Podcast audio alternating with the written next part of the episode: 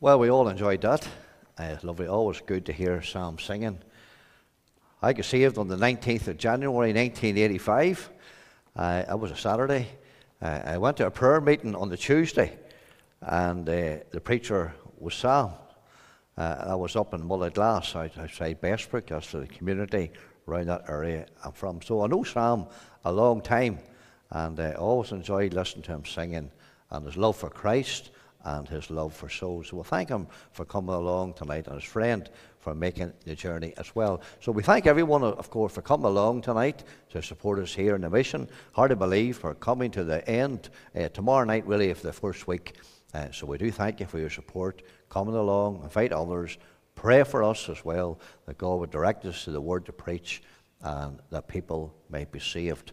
That's what the meeting's all about, that people might come to Christ and find the Lord as their Savior. Now, we want to turn tonight to the Old Testament, and we want to turn to Daniel and the chapter 5. Just going to read a few verses. not going to read the whole chapter, but we'll be making reference to it. In Daniel chapter 5, and we're going to read from verse 1, just to get really the context, what is happening here. And uh, so, Daniel, the book of Daniel, and the chapter 5. As you get to Ezekiel, and then you'll find uh, Daniel uh, there. So, Daniel chapter 5, and we're going to read together at the verse 1. And it says, Belshazzar, the king, he made a great feast to a thousand of his lords and drank wine before the thousand. Belshazzar, while he tasted the wine, commanded to bring the golden and silver vessels which his father Nebuchadnezzar had taken out of the temple which was in Jerusalem, that the king and his princes, his wives, and his concubines might drink therein. Then they brought the golden vessels that were taken out of the temple of the house of God, which was at Jerusalem, and the king and his princes, his wives, and his concubines drank in them. They drank wine and praised the gods of gold, and of silver, and of brass, of iron, of wood, and of stone. In the same hour came forth fingers of a man's hand and wrote over against a candlestick upon the plaster of the wall of the king's palace. And the king saw the part of the hand that wrote. Then the king's countenance was changed, and his thoughts troubled him, so that the joints of his loins were loosed, and his knees smote one against another. I want to go to, on down to verse uh, 22. And uh, we find Daniel. Daniel is given the interpretation of the writing here. And he says, verse 22, And thou, his son, O Belshazzar, has not humbled thine heart, though thou knewest all this, but thou hast lifted up thyself against the Lord of heaven, and they have brought the vessels of his house before thee. And thou and thy lords, thy wives, and thy concubines have drunk wine in them, and thou hast praised the gods of silver and gold, of brass iron, wood, and stone, which see not, nor hear, nor know. And the God in whose hand thy breath is, and whose are all thy ways, has I not glorified. And then was the part of the hand sent from him, and this writing was written. And this is the writing that was written. Mene, tekel upharsin. This is interpretation of the thing. Mene, God has numbered thy kingdom and finished it. Tekel that weighed in the balances and found wanting.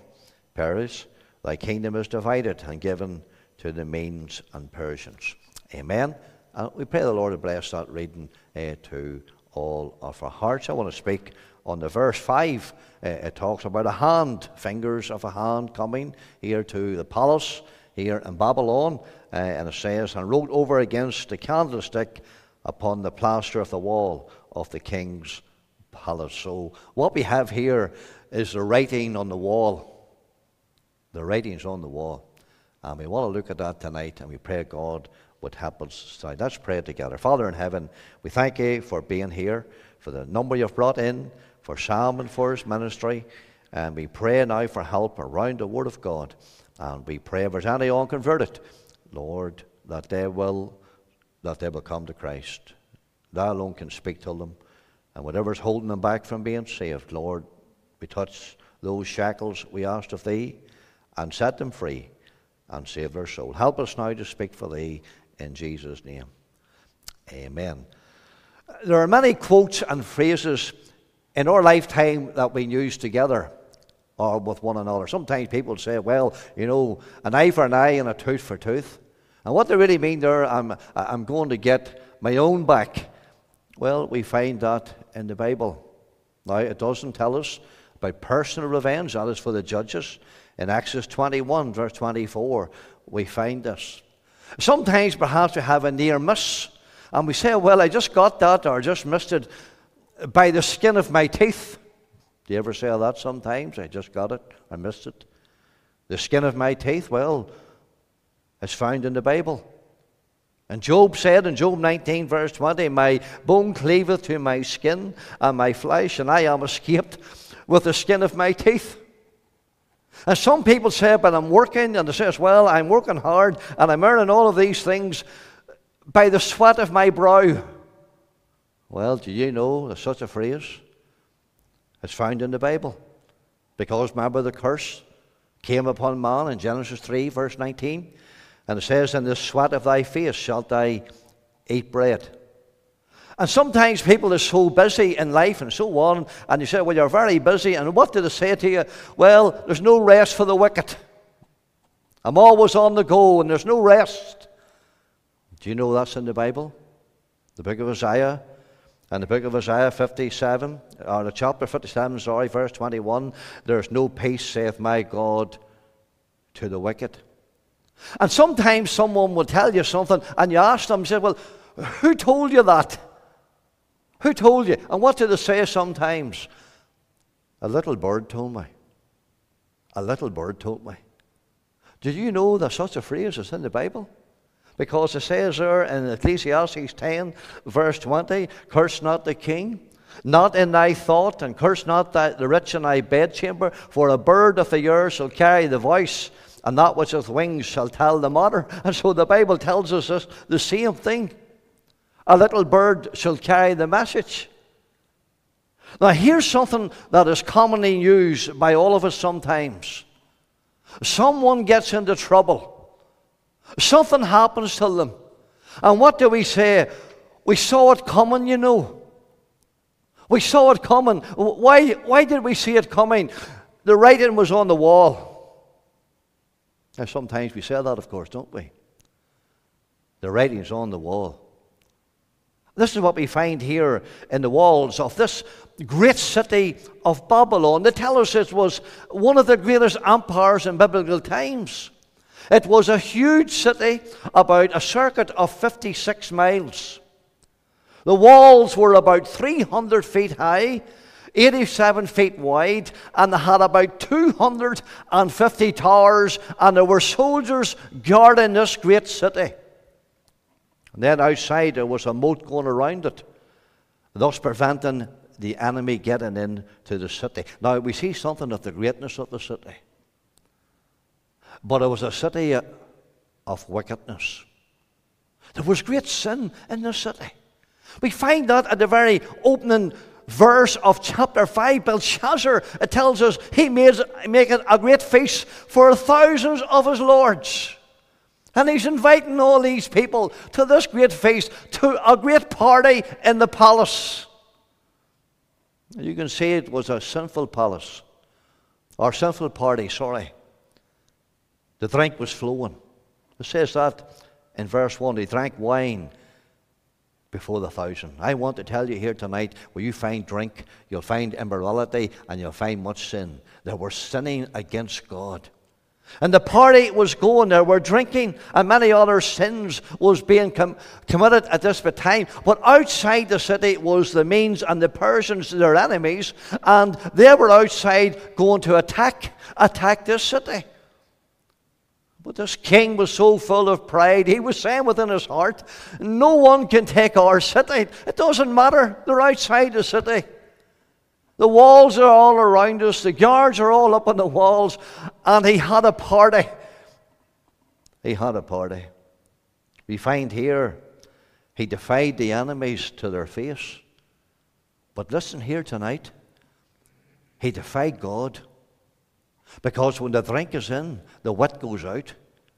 And that's what happened here to this man, Belshazzar, because when he got the drink into them, in verse 2, it tells us what he did. He commanded to bring the gold and the silver vessels which his father Nebuchadnezzar had taken out of the temple at Jerusalem.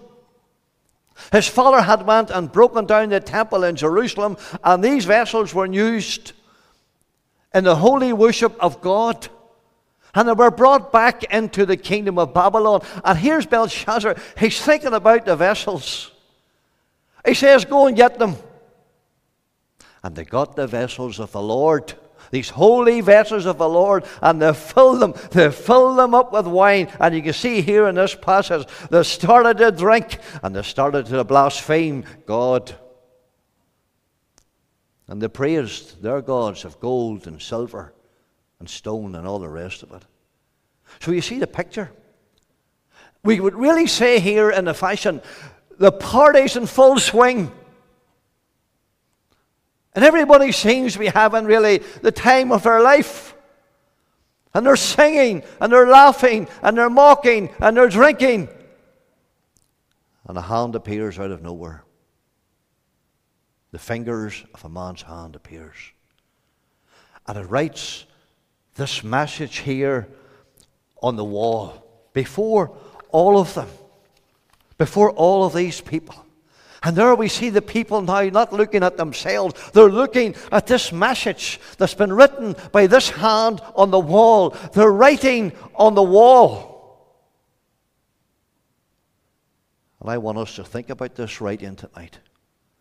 If you can imagine such a thing happening here tonight, a hand appears and just wrote a message here on this wall. And I want to say something very simple about this tonight. I want to think about the inspiration of the writing. It tells us here in verse 5 about a hand that came. Whose hand? Was, was it the hand of one of these lords? There, there, were a thousand of the lords there. There were princes there. It tells us about his wives. I don't know how many had. Was it one of the wives took her hand and wrote this? Was it somebody there? No, friends, it was not. It was the hand of God. This was a message from God. And we see that in verse 24, because verse 23 of that uh, chapter, he says about God in whose hand thy breath is. And then he said in verse 24, then was the part of the hand sent from him.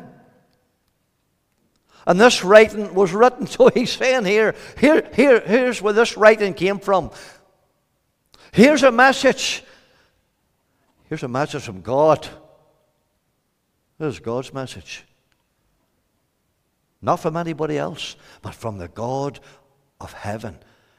It was God who did this. In a miraculous fashion, we have to say that this came directly to him. This message was written on the wall. You can see it in the passage. Came very quickly to him. The palace was in full flow. It just be out of nowhere. Out of nowhere, there was a this message was just placed before them in the wall. I would say to you, this message was written by God to this people unexpectedly. When the people went to this party, they never, listen, they never expected to come face to face with God's word. They never expected it. They were there for the booze and the sin and everything that went with such a thing. And we find here the writing, it came unexpectedly. And it came very quietly as well. There seems to be no noise, just seemingly out of nowhere. It was written quietly there on the wall. Listen, by the hand of God. What a difference it is over in Exodus chapter 19. When God has given the law unto the children of Israel, there, there's a trumpet that is blowing, there's, there's lightning, there's thunder, there's an earthquake, the whole place is shaking. But here comes quietly. A hand appears quietly and writes this message. God is writing it on the wall. It came publicly. Notice in verse 5, it's over against the candlestick. Sir, you see. It's up on the wall. And here, God wants everybody, everybody to see the message. He wants everyone. He wants Belshazzar to see it, but he wants everyone to see the message on the wall. And it came powerfully upon this wall to the people. And what I mean by this, it stopped the party. It stopped the party. It stopped the music. It stopped the blasphemy. It stopped the drinking. It stopped the dancing. And Belshazzar, he's brought face to face with the Word of God. God, God, God was bringing a message to him. Remember Ehud in Judges 3, verse 20? He said to Eglon, the king of Moab, I have a message from God unto thee. I, have come to you. You are the king. But listen, I have got a message, and I've got a message from God. I've got a message from God. Here's a message from God to Belshazzar. This is God's writing. And this book, behold, in our hand tonight, is a message from God to you, everyone in this meeting. Uh, I hope there's no one argues a point tonight and say, Well, I don't believe the Bible is the Word of God. I meet them. Colin meets them. Mr. McIntyre meets them in our outreach and our, in our work for the Lord Jesus Christ. People argue against the Bible, but we believe the Bible is the Word of God, and you only have to read it, and it tells us all Scripture is given by inspiration of God. This is God's Word. God has a message for us. And He's written it well. You can see it. Perhaps there's a text. No, there's one. It's on the wall even tonight. You can think of the message on the wall here. What must I do to be saved? God, it's God's word. Read Genesis 1. And about uh, the first book of the Bible, about 10 times you read, and God said, and God said, and God said, right through it, about 10 times in the first chapter, we're told, we're told, God, God is speaking. This is God's message. And God has a message, and He speaks. It is the Word of God. It comes directly to us. Remember? When Paul then was saying in Acts 13, verse 26, Men and brethren, children of the stock of Abraham, and whosoever among you feareth God, to you is the word of this salvation sent. And he's telling them, listen, we're here and we're preaching, and we're preaching the word. We're sending this message as to you. And God has given us the Bible. He's got a message for you tonight in this meeting. Now, I'm talking here tonight to unsaved. There's a message directly for you tonight. It can come quietly, no doubt about it. It can come maybe unexpectedly. You may hear something tonight and you say, you know something? I went to that mission and I never, I never expected to hear what I was going to hear tonight. I didn't expect it. The people went to this party and they never expected to, to, to see what was written on the wall. And you're here tonight. You say, I never expected, I never expected to hear these things tonight from this pulpit. God comes and He speaks to us from His Word. Remember, says, in Hebrews 4, verse 12, for the word of God is quick and powerful and is sharper than any two edged sword. And you know, when we come sometime to God's word, what does it do? And I hope it does it with you tonight if you're unsaved. It'll stop you in your tracks. It stopped the party. It stopped the sin that was going on in this palace here at this particular time. And tonight you've been faced with the writing on the wall. Remember, it's God's message. And we come here to preach. We don't come to preach our message. We come to preach the word of the living God. So there's an inspiration here of this writing on the wall. It's God's. It's God's message. And when you read the Bible, you remember you're reading God's message to your heart tonight.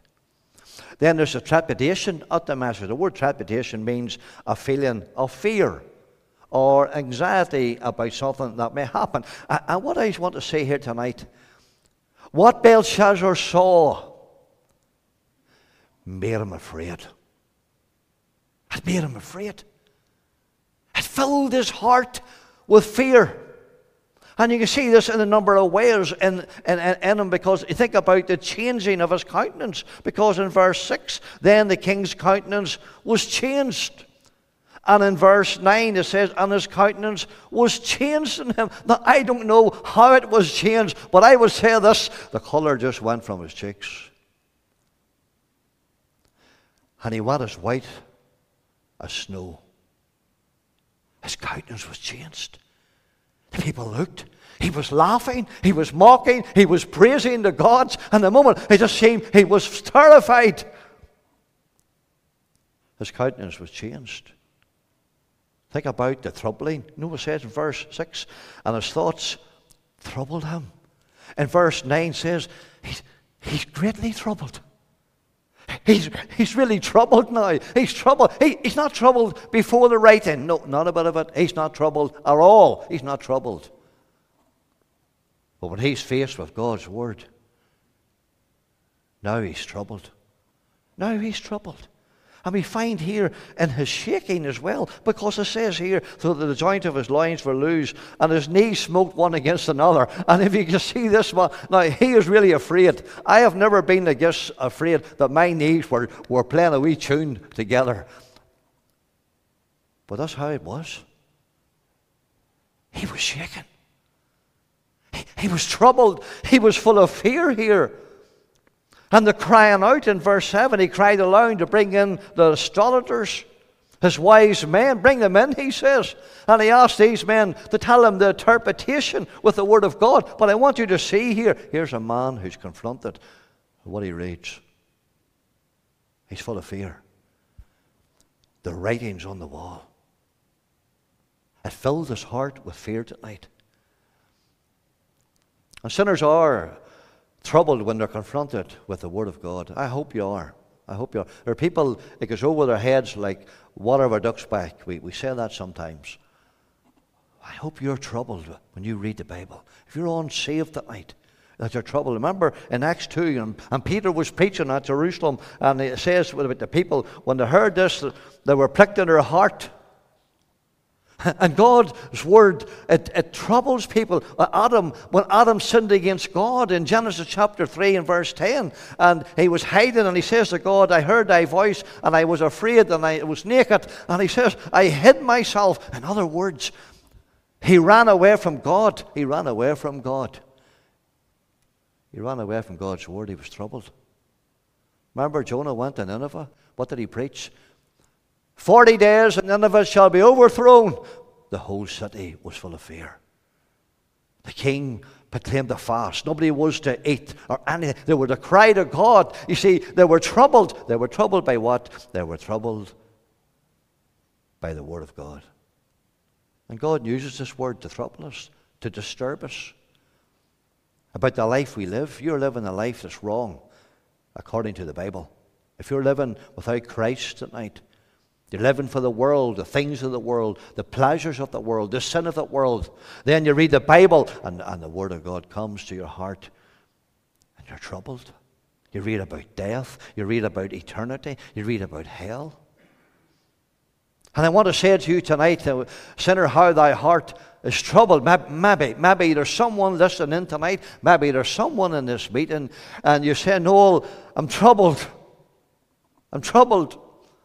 I know I'm not right with God. I know I'm in my sin. I know I'm going to lose my, my soul. I'm troubled because of the writing on the wall, the Word of God. And I asked you tonight, are you troubled? See, it's Spurgeon, the great Baptist preacher. He was troubled one time with what he read in the Bible about him, how he was condemned and lost. And he said this I remember the time when I dare not go to sleep. And he said this for fear I might wake up in hell.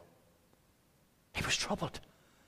A young man, he was so troubled, he was afraid even to go to sleep in case, in case he opened up his eyes in hell. The Word of God brings fear to the hearts of those who's wrong in their life, sinning against Him. And this man was troubled, and I'm asking, I'm asking, is there someone here tonight? Is there two people or three people tonight and you're troubled. You say, No, I'm not right with God. I know I'll lose my soul if I die as I am. You see, the writing's on the wall. The writing's on the wall, you know. The Word of God. And God has sent this message to trouble you tonight that you might be saved. This man, this man of power and a king who had everything, he was troubled. The writing's on the wall. And so the trepidation of the writing. Uh, can I say lastly about the interpretation of the writing? There was a great mystery because he, he got his wise men. You know, the wise men came, he sent them verse 7 and 8. He cried aloud, Bring in the astrologers, the Chaldeans, and the soothsayers. And he says, whoever, whoever can read this one, he was going to clothe him with scarlet and a chain of gold and be a third ruler in the kingdom. Well, there was a great reward for these men if they would come and tell the interpretation of it. But here, verse 8 tells us, but they could not read the writing, nor make known to the king the interpretation thereof. They, they couldn't understand it, they could see it, but they didn't know what it was. What about the meaning of interpretation?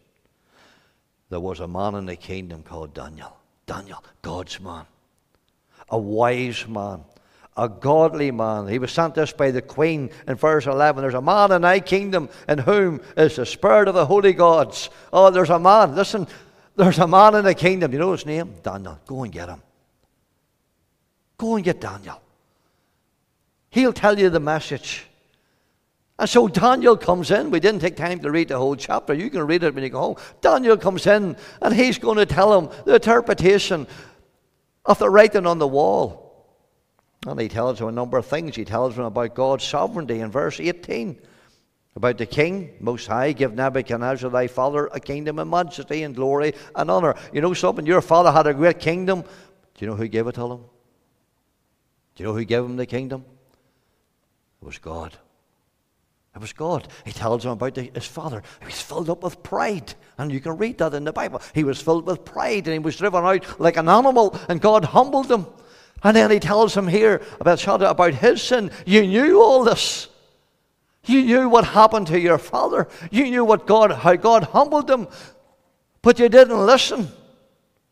And you have lifted up yourself in verse 23 against the Lord of heaven. And you brought the vessels the vessels from the temple, the holy vessels of God. And you've drunken them, and you've praised the gods of gold and silver and brass and wood and iron, and the God in whose hand thy is, thou has not glorified. And he says, I'll tell you what the message is. And maybe he point, I don't know, did he point up? I'm sure he did. I'll tell you the message. Mene, mene, tekel, upharsin. Do you know what it means? He says here, this is that meaning God has finished thy kingdom, has numbered thy kingdom and finished it. Tekel that weighed in the balances and find, found wanting Peres. Thy kingdom is divided and given to the Medes and Persia. Nebuchadnezzar, uh, Belshazzar here's the writing of the wall. Here's what it means. You're lost. You're weighed in the balances and you're found wanting. And not only that, you're finished. Your kingdom is going to fall. And you're going to lose everything. The writing's on the wall. And that's what happened. You said, well, how, how did those men get through the great walls? How did they get into this kingdom? There were thick walls, there were high walls, and, and so how did they get in? Well, there was a river. The river, you feel it went through and brought water into the city. And what the men did outside, they, they, they misdirected the river, and then there was no water or very little, and they came onto the walls. And it tells us what happened in verse 30. In that night was Belshazzar the king of the Chaldeans slain. Do you see that? In that night. In the night, God's message came to him. And the night, he saw the writing on the wall. He was slain. The writing was on the wall for him, wasn't it? He finished. Finished. And this was the meaning here of the interpretation. And the writing's on the wall for you, unsaved person, tonight. I want to tell you this. We're not here to tickle people with, with, with little preaching or, or, or watered down preaching. We're here to tell you the danger that you're in tonight. The writing's on the wall for everyone who's not saved. It's very clear in the Bible. There's death and there's hell. Everlasting hell.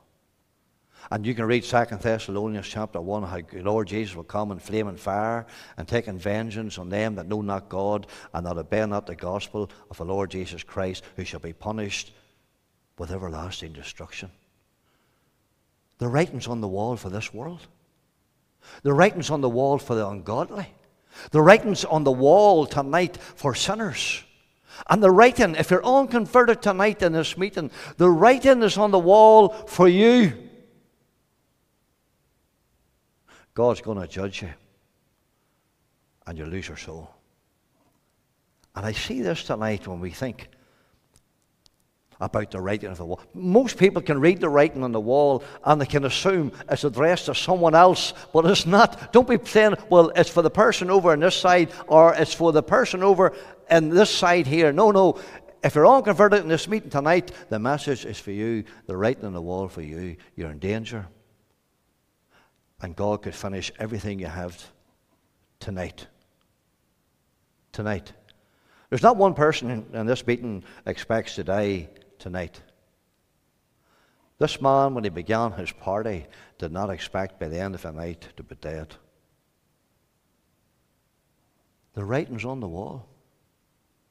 Sin brings forth death, brings forth judgment, brings forth eternity in hell. And you can lose your soul.